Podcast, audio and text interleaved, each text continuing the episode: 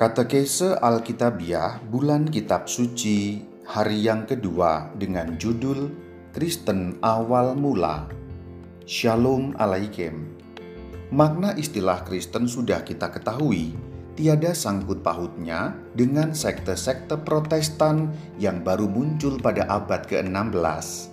Sejarah Kristen dapat dilacak sampai zaman para rasul. Bagaimana sejarahnya? Setelah Tuhan Yesus disalibkan, kelompok para rasul buyar karena ketakutan. Mereka sembunyi di dalam rumah terkunci. Lihat Injil Yohanes pasal 20 ayat 19. Di tengah ketakutan itu, Tuhan Yesus yang telah bangkit dari wafat menampakkan diri kepada para rasul. Selama 40 hari, beliau berulang-ulang menampakkan diri kepada mereka Lihat kisah Rasul 1 ayat yang ketiga. Dengan itu, Tuhan Yesus menguatkan para rasul. Setelah 40 hari, Tuhan Yesus naik ke surga.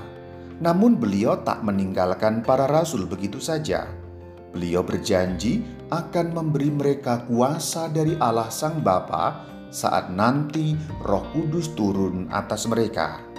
Untuk menantikan kuasa itu, para rasul dilarang meninggalkan Yerusalem. Karena itu, para rasul kembali ke ruang atas, tempat mereka menumpang di Yerusalem. Lihat Kisah Rasul 1 ayat 12 sampai 14. Perlu diketahui, para rasul itu warga Galilea yang jauh di utara. Di Yerusalem, mereka hanya menumpang jumlah rasul tak boleh berkurang. Angka 12 melambangkan Israel, umat Allah. Para pengikut Kristus atau Kristianos alias Kristen adalah Israel baru, umat Allah yang baru. Terjadi kekurangan satu orang sejak Yudas si pengkhianat mati.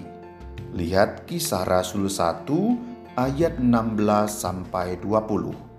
Kedudukan Yudas lalu digantikan oleh Matias yang dipilih dengan syarat ketat. Menjadi jelas bahwa rasul yang tiada haruslah digantikan.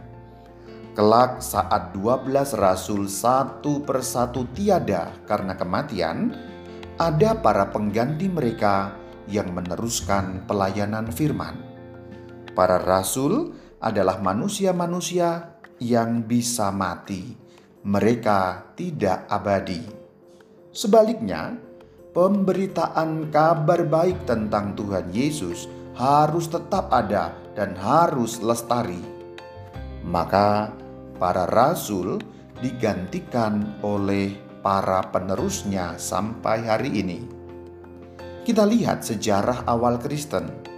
Ternyata, para rasul mengalami keadaan yang tak mudah. Mereka orang-orang perantau tak punya rumah di Yerusalem, harus menumpang. Di tanah rantau, mereka takut kepada orang-orang sebangsanya.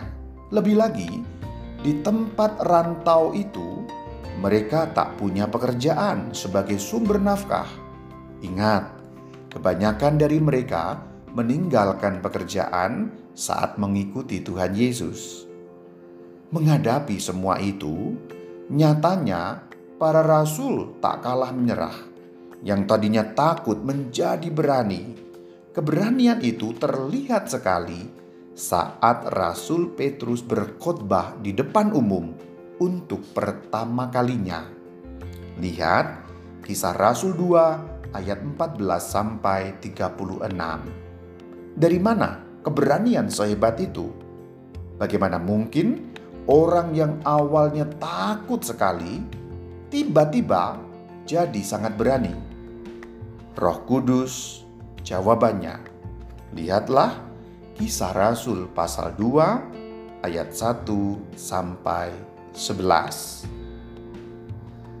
Anda bersama saya, Referendus Dominus Yohanes Istimur Bayu Aji, alias Rama Bayu.